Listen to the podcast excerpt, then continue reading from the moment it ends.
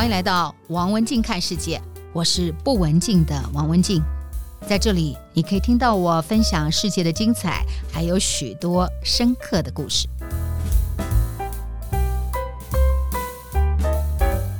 我是不文静的王文静哦，在这个礼拜的王文静看世界的 Podcast 呢，我们要坐在书房看世界，我们要邀请到品味世俗的客座艺术评论家卢立伟卢老师来到现场。啊，文静午安，各位朋友大家好。我们上一次在台湾的时候，我们谈了三座建筑，我们从四百年的前后的对比，历经三个朝代。这一次呢，北京确实是一个很不容易抉择的一个建筑的大本营。 嗯, 嗯那我考虑了很久哈，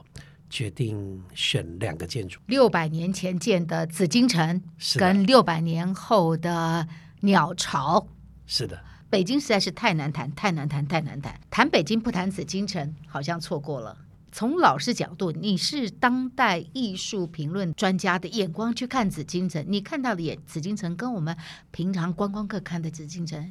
你会怎么去看紫禁城？嗯、呃，我想紫禁城给每个人的感受啊，都有它的不凡之处，也有它的不同之处。那我是试着用比较现代的眼光啊，来看紫禁城给北京、嗯、或者说给中国好、啊、怎么样的一个影响、嗯、那因此比较想要切入的点会在于说，它是怎么体现中国人的思考方法、嗯、中国人的宇宙观，中国人的生活观啊。那鸟巢体育馆、啊、其实跟紫禁城呢之间有一些看不见又看得见的关联性，因此呢，我希望说可以用一个很当代的建筑跟一个我们历史上不能或缺的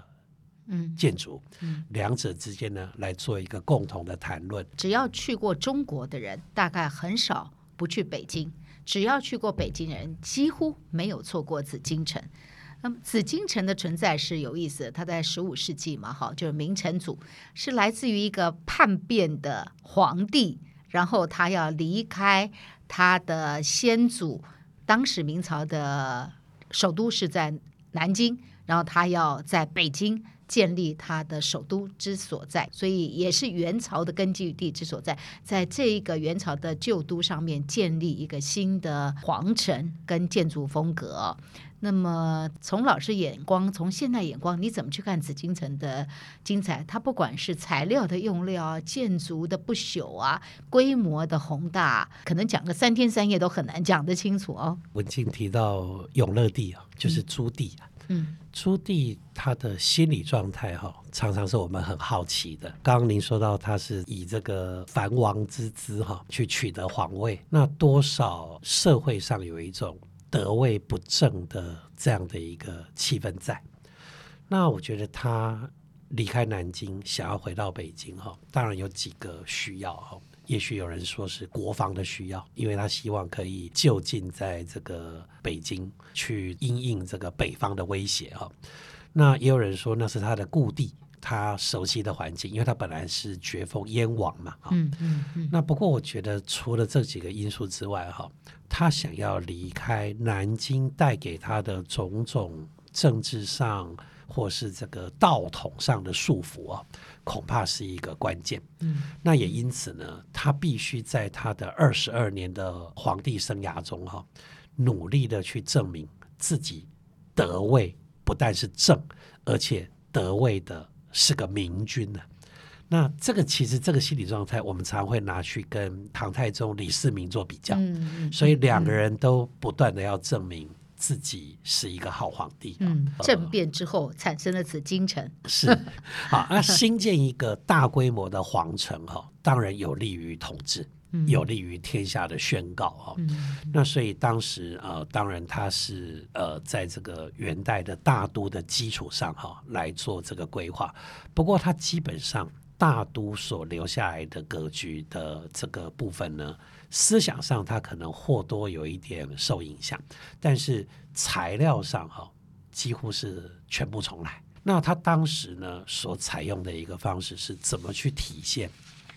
帝王得位之政，那因此呢，它会有一些我们现在看起来呢非常壮观的想法，比如说北京应该要有一个中轴线，然后这个中轴线上呢要安置着皇城，那这个皇城呢它是在天下之中，所以这一条无形的中轴线哈，民间是说九千九百九十九点五间房间了哈、嗯嗯，那事实上有统计过哈，在这个八零年代是八千七百零四间好的房间、嗯嗯，还是相当大。是，不过这个间跟我们的间的概念不太一样哈、嗯嗯，我们现在的间就是一个四壁呃。完整的嘛，对对。那但是紫禁城它的形制不同，它并不是我们居住的这种房间这样子可以明确的去定义，所以它的间的定义是柱子形成的空间。哦、呃、啊，这个概念你在日本还看还听得到？意思是说，有的是凉亭，就是它是没有墙的，也算是一间的意思。四个柱子形成的空间就称之为间。嗯，好，那所以你在呃日式的房子还可以遗留这样的观念在。啊，像京都有一个三十三间堂，嗯，它并不是三十三个房间，是、嗯嗯、它是三十三个柱子形成的距离。哦，所以有时候有个空间，它只要有四个柱子，就算一间，我们称之为间。哦，我们称之为间啊、哦。那不过故宫的算法哈，它并没有实际的算给我们。故宫是指紫禁城哈，不是故宫博物院哦。呃、是的哈，好，故宫它的算法并不是以一栋一栋房子称为间，好，而是有四个柱子又具功能性的范围称为间，这是它的算法，所以比日本严，但是比一般我们算的松，可以这么说。好，所以这个八千多间的意思典故是这样，八千七百零四其实是一个很浩瀚的数字。它在一九八七年故宫被联合国列为世界文化遗产，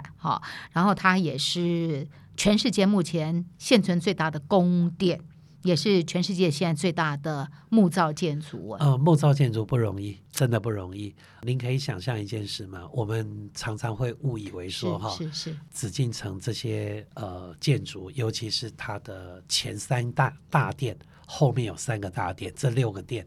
我们会以为它一直存在，对不对？对，其实在永乐帝刚在一四二零年落成它的时候呢、嗯、再过三个月这三个殿就要烧掉了，落成之后的三个月就烧掉了。是的，哇！打雷劈掉，引起大火。哇，那这不就是德不正，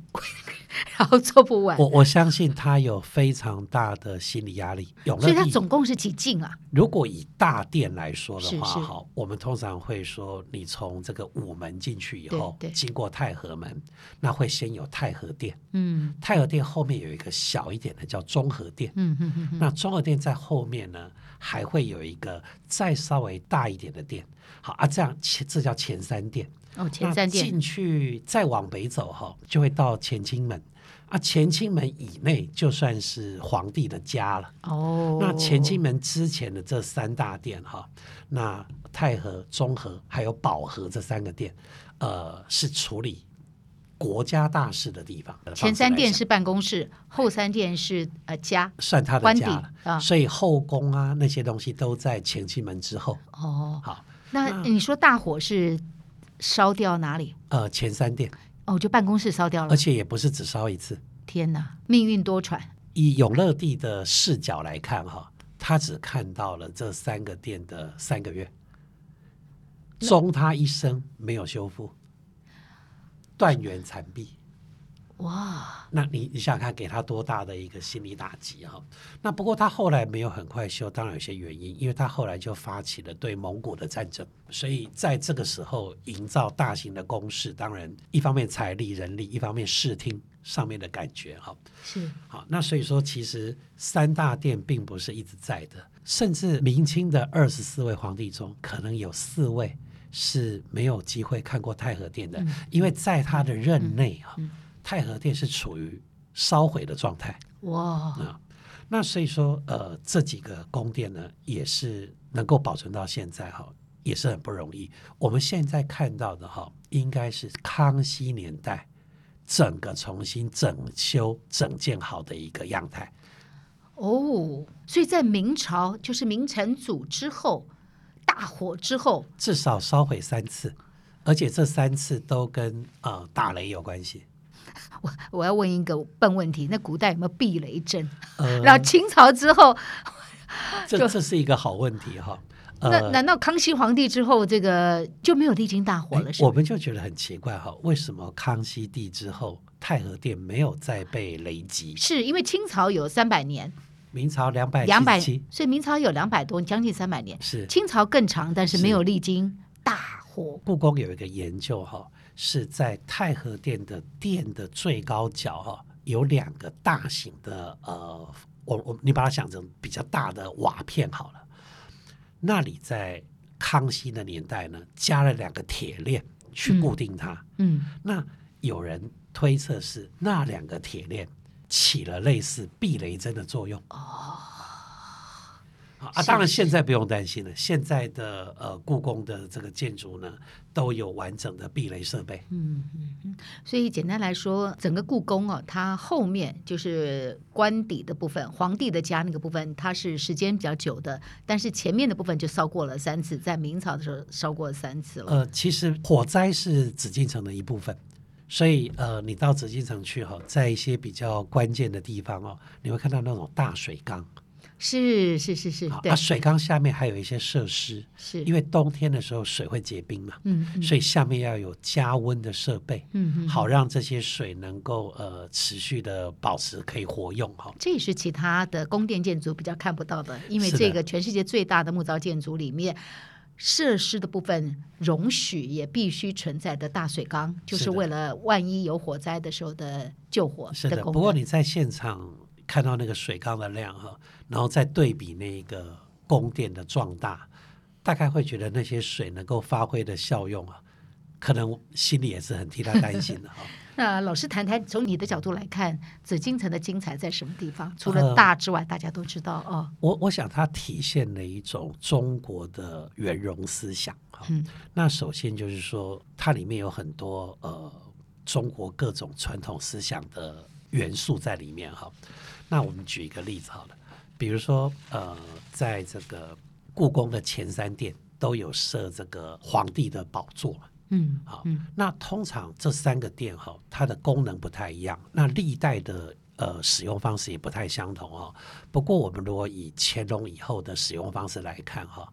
三大殿的第三殿保和殿哈，通常是接待这个可能各国使节、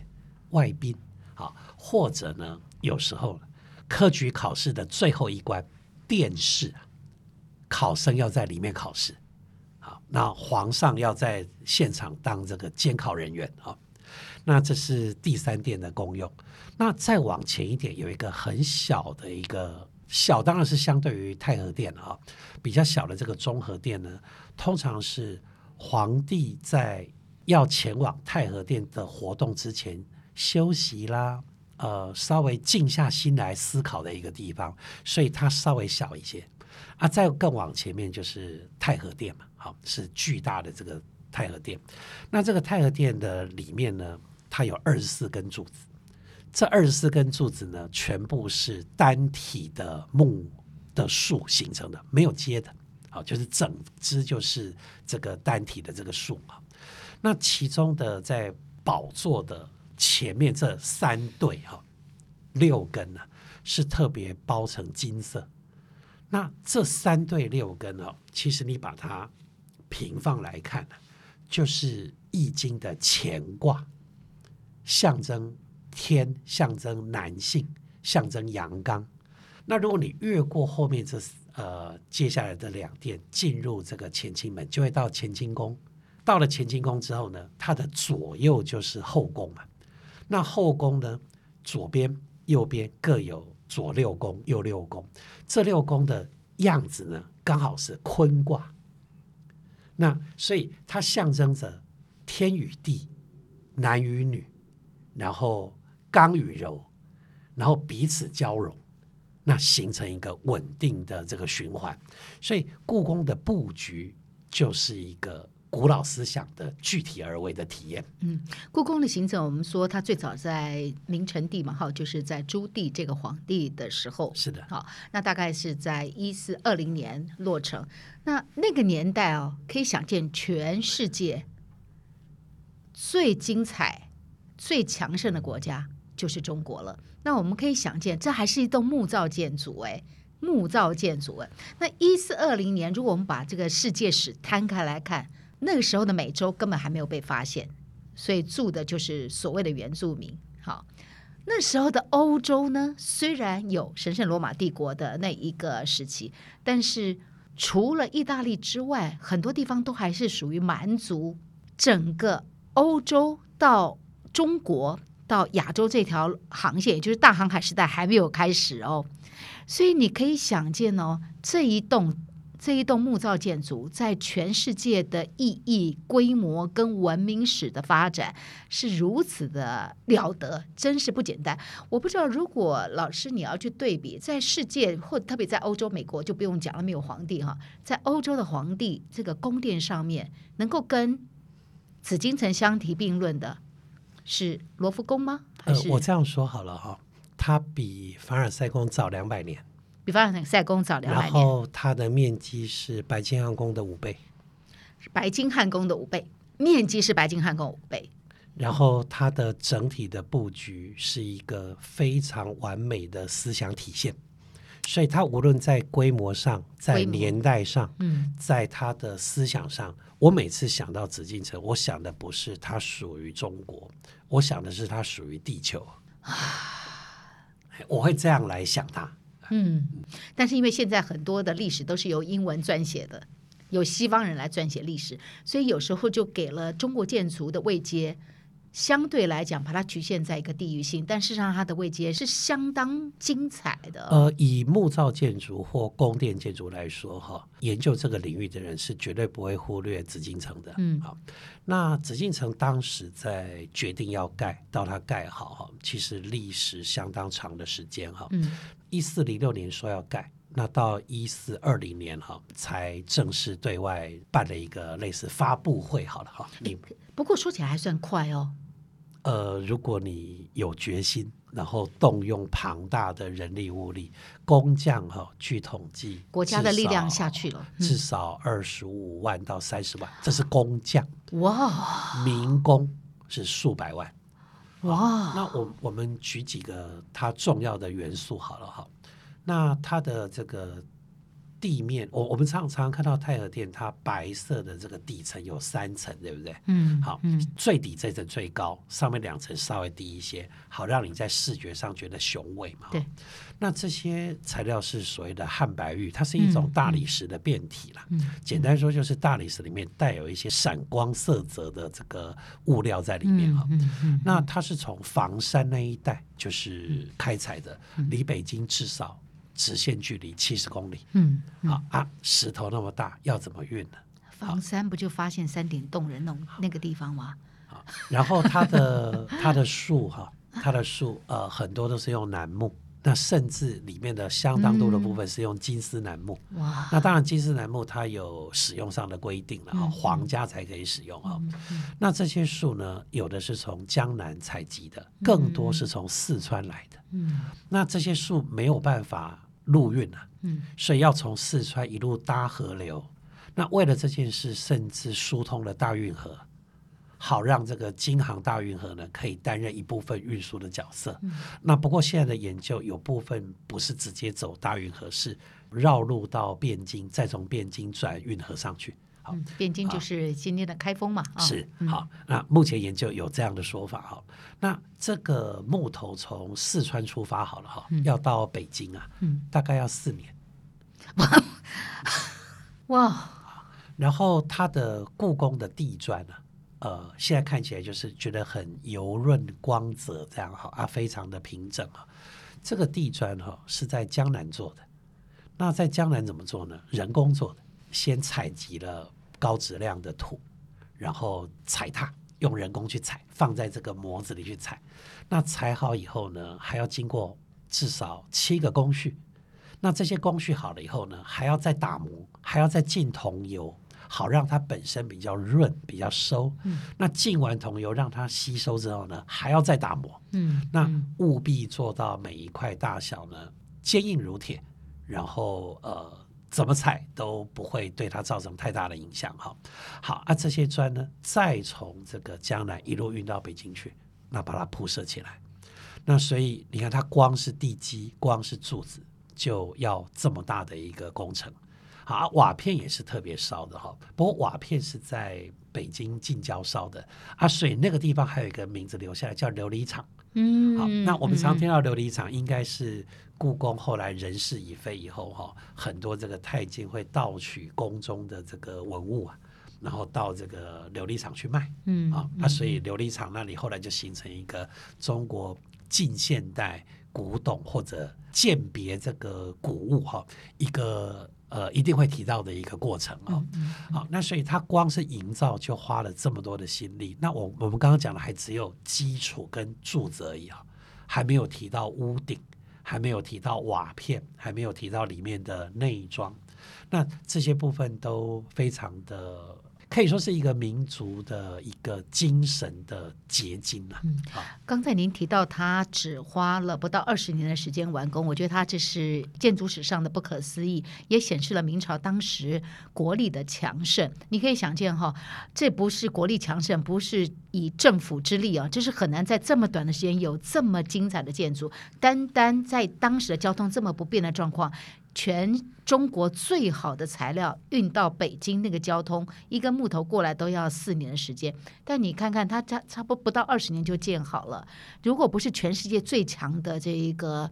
国家，怎么可能可以这么好这么短的时间建出这么不可思议的一个建筑规模，而且那个气度我是很雄伟的，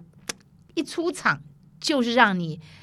前无古人后无来者的一个建筑。确实，那当时哈、哦，其实明代的这个宫殿的这个施作方式哈、哦，并没有完整的被保留下来、哦，好可惜。不过哈、哦哦啊，现代的人可以有一个很好的地方去研究哦，就是其实本来朱元璋就是明太祖啊，嗯、他原本想要盖一个新的都城，叫做明中都。中都在他的老家凤翔。嗯，那当时这个中都呢，也花了很多的心力去盖，盖得非常的壮丽。不过在快完工的时候呢，太祖忽然下令停工，不去了。那那个地方后来就慢慢淹没，对不对？可是它却留下了很多建筑的基础跟材料，可以让我们现在去研究它。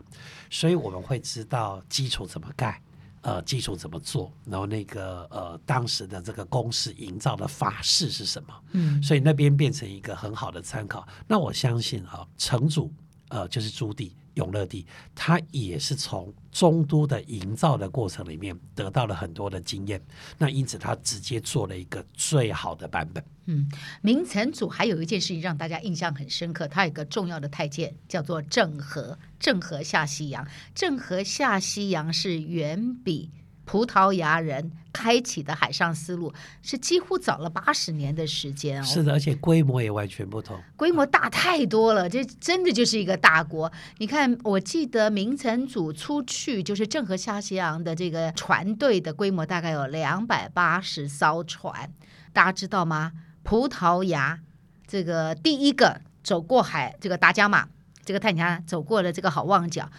当时出去的船是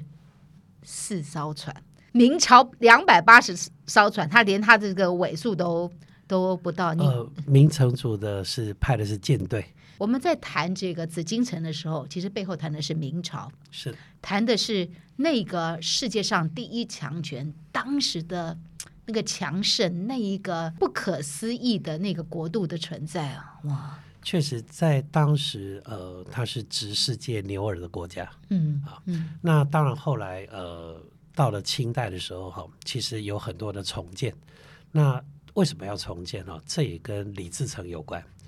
因为在明末的时候呢，李自成攻入了这个北京以后呢，嗯嗯、那最后一任皇帝崇祯帝呃在景山上吊嘛，好、嗯嗯哦，那他上吊之后呢，那这个李自成就搬进了这个呃紫禁城里面，好、嗯嗯哦，那不过他在紫禁城呃也没有待多久哈、哦嗯嗯，那很快的呃清军已经来了，那他决定要退出紫禁城嘛，嗯、离开前他也放了一把火，哇。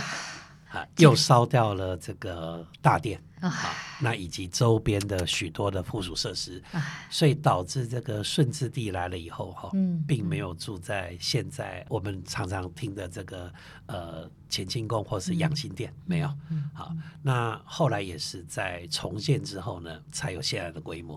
好，所以呃几个这个政权的交替之下哈，其实故宫是一个扮演非常关键角色的一个呃客观的一个存在哈，那它也是一个。呃，我们解释这个明清两代哈、哦，国力的盛衰的过程，嗯嗯、那以及呃皇权的这个演变过程哦，嗯、一个很好的一个关联、哦、其实我们在看宫殿哈、哦，我们可以看到古代的帝王，当时的极盛统治者在极盛的时候，他们反映出来的国力，虽然这些政权很多都不在了，但是你从这些建筑可以看到当时的国力的状态。我记得我在巴尔干半岛旅行的时候，那坐多瑙河的邮轮，在罗马利亚就是那个吸血鬼、呃、很有名的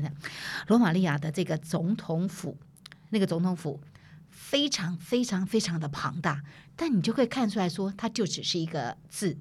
大，大其他什么都没有，大反而让我们看到你当你的内涵的东西撑不起来的时候，会让人觉得说土，但是紫禁城完全是既大又美，能够统合这么多东西存在哦，实在是太不容易了。哎，怎么我哽咽？我哽咽是刚好我要换一口气。这个紫禁城里面有一些呃蛮有意思的东西哈、哦，可以去彰显出您刚刚讲的紫禁城大以外哈、哦，它还有精致，它还有思想。嗯、那我举一个例子好了，嗯、呃，古代的文人都喜欢竹子嘛。因为竹子它不愿意曲折，好，它零折不屈，对，所以竹子是一种高洁的表现。嗯，那当然乾隆皇这样的人也很雅好这个文化的人哈，他也觉得说他应该要有竹子来搭配哈。嗯，那可是竹子在北方是不是那么容易的生活的哈、嗯？那所以呢，他就想了一个方法，雕刻竹子。他用什么雕呢？金丝楠木。哦。最珍贵的木材是被它雕成雅致的竹子，布置成竹林，那形成一种精神上的对竹、哦、竹解虚心、呃、竹这个宁折不屈的意象，但是它用最困难的木料，越坚硬的木料越不容易做这个处理、哦、那精神的东西用细致的功法来表现，所以现在我们还看得到吗？看得到，在它后面的这个宫殿里面。哇，我以前去的时候都没有注意。大家可能大部分人对于木头不是很熟悉，金丝楠木是非常非常好的木头，是它是在很人迹罕见的地方，可能要有一定规模都要长个三百年。所以当时、哦、有一句话就说、哦、一千个人去那个这个森林里头去找这个金丝楠木，大概只有一半的人能够出来，所以这些人呢，砍伐的工人大部分是看不到。你可以想见啊，看不到紫禁城后来运出来这木头最后的呈现，你可以想见那去到多么偏远的山区去取得独特的建材。然后老师刚才提到做什么呢？其中一个展现就是回来说仿南方的竹子，他用很细腻的方式去装饰他的生活空间。那乾隆皇帝是，那我们可以再举个例子啊。雍正他并没有住在乾清宫里面、嗯、他住在养心殿、嗯、那他的理由当然对外是说、呃、因为这个先皇、哦、六十一年、呃、康熙帝在乾清宫，他 不,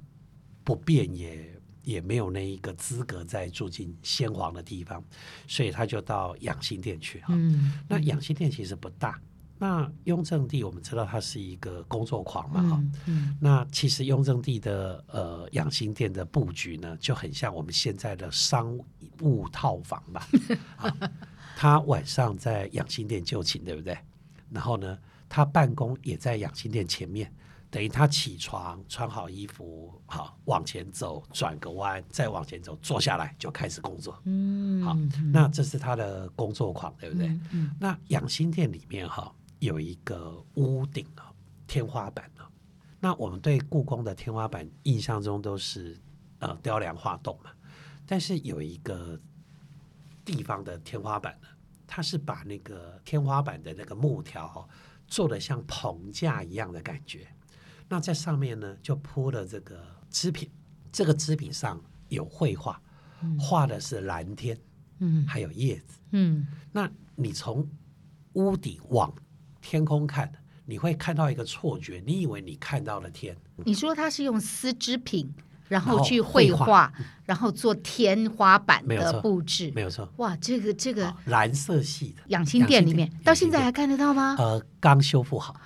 哇，这比这个欧洲的宫殿那个湿壁画或者是这些油画都来的。当然保存是一个很困难的问题了哈。对，那不过但非常独特、啊呃哎、不过在修缮的时候也遇到很大的挑战、啊嗯、那故宫在零八年有一个大修了、啊、那这个大修应该是二零零八年零八年有一个大修，就是奥运那一年。呃，对，好，有一个大修 Q 到重点了。二零零八年二零零八年也就是距离紫禁城完成的将近大概差不多是快五六百年后，有另外一栋建筑也处理起来，为了迎接奥运。这个建筑、啊、也在北京的中轴线上，就是鸟巢体育馆。鸟巢体育馆它的建材也非常特殊，好的建筑都难得在于建材取舍的特殊，建筑的不可思议。那鸟巢大家知道顾名思义嘛，就像鸟，像个藤状。谈紫禁城大家无话可说，为什么你对比紫禁城你挑的是鸟巢呢？好，我们如果顺着这个天下居中的这个观念、啊、会从紫禁城的中轴线上继续往北，是，那我们一路往北一路往北呢，会渐渐到了一个坡度慢慢微微抬高的地方啊，那里就是鸟巢的选址的地方、嗯、哼，那鸟巢跟它旁边的一个比较小的建筑叫水立方、嗯、啊，两个刚好就是也布在这个北京的中轴线上、嗯嗯、所以这个艺术家蔡国强哈，那时候受命要为零八年的奥运做一个开幕式的一个规划的时候，他就规划说这个大型的这个烟火形成的脚印啊，从北京城的这个南方一步一步走过紫禁城，那最后沿着这个中轴线走到鸟巢上空，然后揭开了第一波烟火的序幕哈，也是善用了这一个居中的这个轴线所形成的一个都市格局上的一个构联了。嗯，那我觉得这个思维当然是它有捕捉到鸟巢选址的意义，嗯，它要选在同样的中轴线上。那鸟巢体育馆、啊、它是国际竞标、嗯、国际竞图、嗯、那所以呃后来入选的、啊、是呃名闻遐迩的这个瑞士的双人组的建筑师赫总跟德马荣，他们很有名，相当的有名、哦、那我举几个大家常看到的建筑、啊、伦敦的 Tate Modern 泰德现代美术馆的那一个改造案跟新案是他们的代表作，嗯，用发电厂改造，发电厂改造，对，然后旁边又营造了一个新的这个教育空间，那又在河畔，又在泰晤士河畔、呃、在泰晤士河畔、嗯、那这个 Tate Modern 的这个案子呢相当的成功、嗯、那它甚至可以让 Tate Modern 呢成为一个国际上最受欢迎的现代艺术的标的、哦嗯嗯、那如果要近一点的话呢，它有一个比较小的案子、哦、在这个东京的表参道，在青山那边那一带，不过这是个商用建筑、哦、就是 Prada 的总部、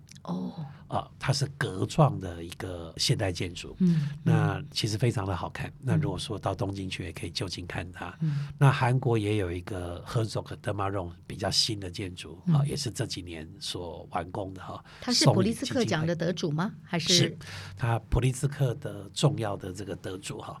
那它本身有瑞士人的务实跟精准，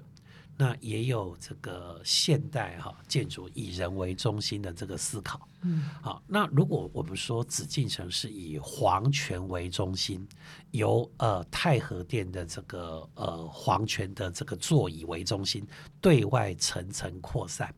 啊、那对内层层簇拥、啊、这样的一个哲学概念，那鸟巢就是以运动员跟观众为中心，对外扩散，对内簇拥，那这是一个很重要的体验方法。Herzog跟德马荣这两个人呢，他们本身就很喜欢看球赛，他们有很充足的当球迷的经验，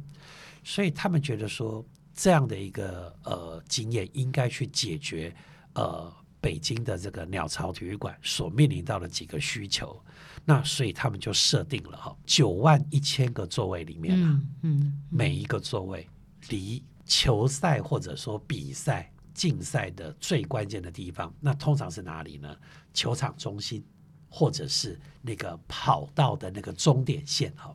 他在那里取得了一个标准的定位点，每一个位置不可以离开那里超过一百四十二公尺。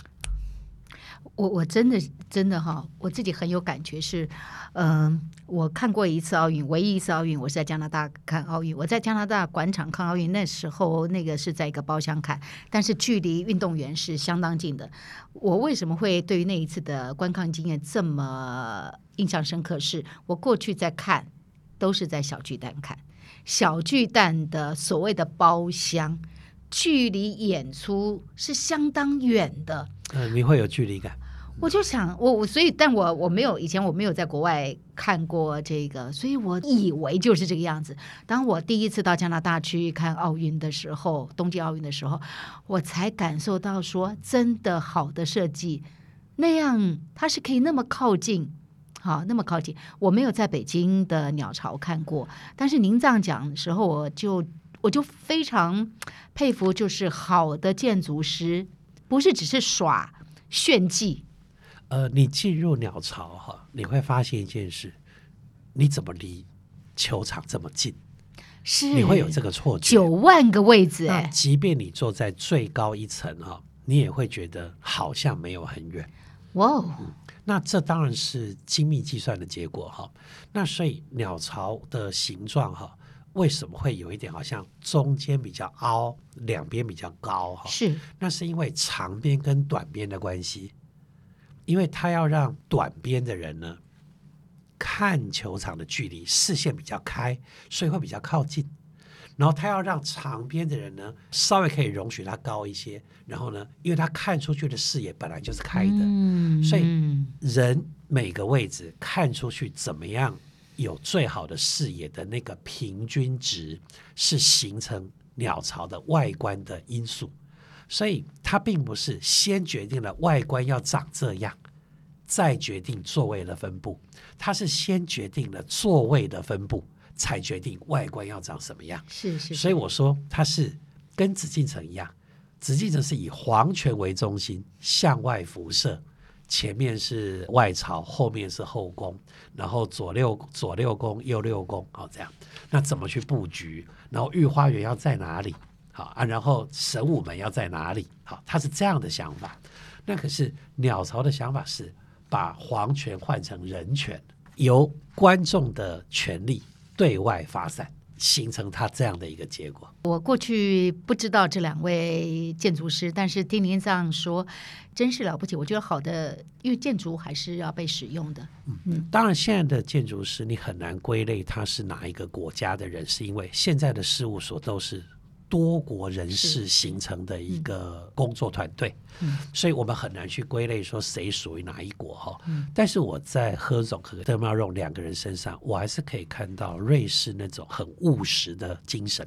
我非常喜欢何总写讲了一句话啊，但就是你看他设计出这么精彩的鸟巢，那他怎么去看待这栋建筑？他怎么去看建筑？他说了这一段话，他接受访问的时候接受，他说建筑就是建筑，建筑不可能像书一样被人阅读，也不像画廊里的画有致谢名单、有标题或者有解说牌。建筑的力量在于观看者看到的那一刹那能不能直击人心的效果。他把建筑师，他说建筑的呈现是悟性，而不是建筑师个人的风格或理念。他把自己没有放在第一，而是把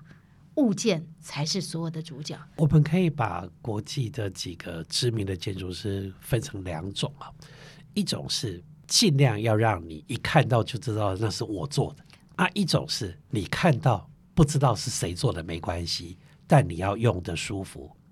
要能够满足你的问题、嗯、好, 好，那鸟巢的面对的问题是哪些呢？首先它必须要是一个标志性的地标建筑，因为你在北京，而且你花了这么多钱，几个不同的统计数据，看你的统计的方式、哦、大概会落在三十四亿人民币到四十亿人民币之间、嗯嗯好，那一般通说大概都在这个数字范围内。好，那是二零零八年之前的钱、哦呃、没有错。好、嗯，那然后再来、哦、北京不缺没有意义的建筑，嗯、北京要的是能够彰显所谓新中国力量的建筑、嗯嗯、那奥运是一个当时的胡锦涛政权要向对外表达，经过所谓后来定位是黄金十年的这个时代，那当时的新中国是怎么跟世界友好，那因此呢，鸟巢的这个外观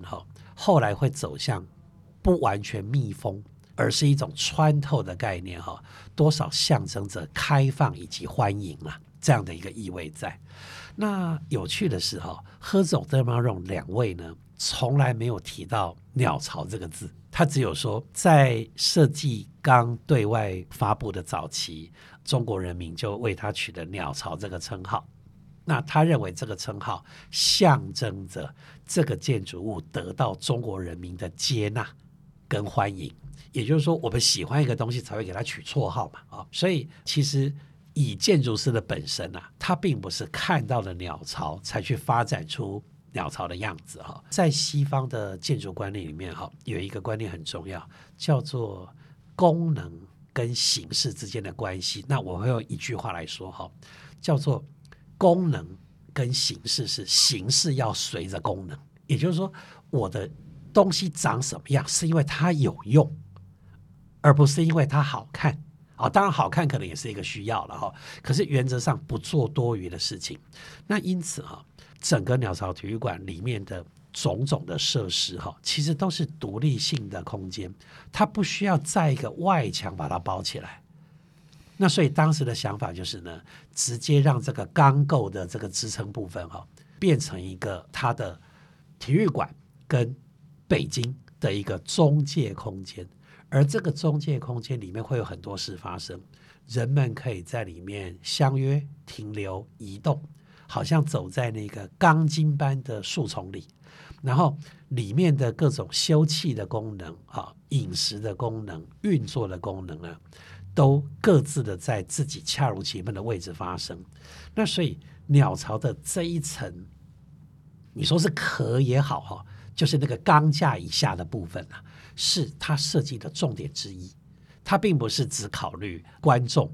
运动或者后来的演唱会、哦、这样的一个事情而已，他考虑的还是怎么让里面没有发生事件的时候呢，这一个中介空间仍然可以成为北京的公共空间、嗯、因为他有注意到、哦、北京人很喜欢利用公共空间、嗯、北京有人民的广场，有这个大妈跳广场舞啊，然后北京人很习惯在公共空间活动，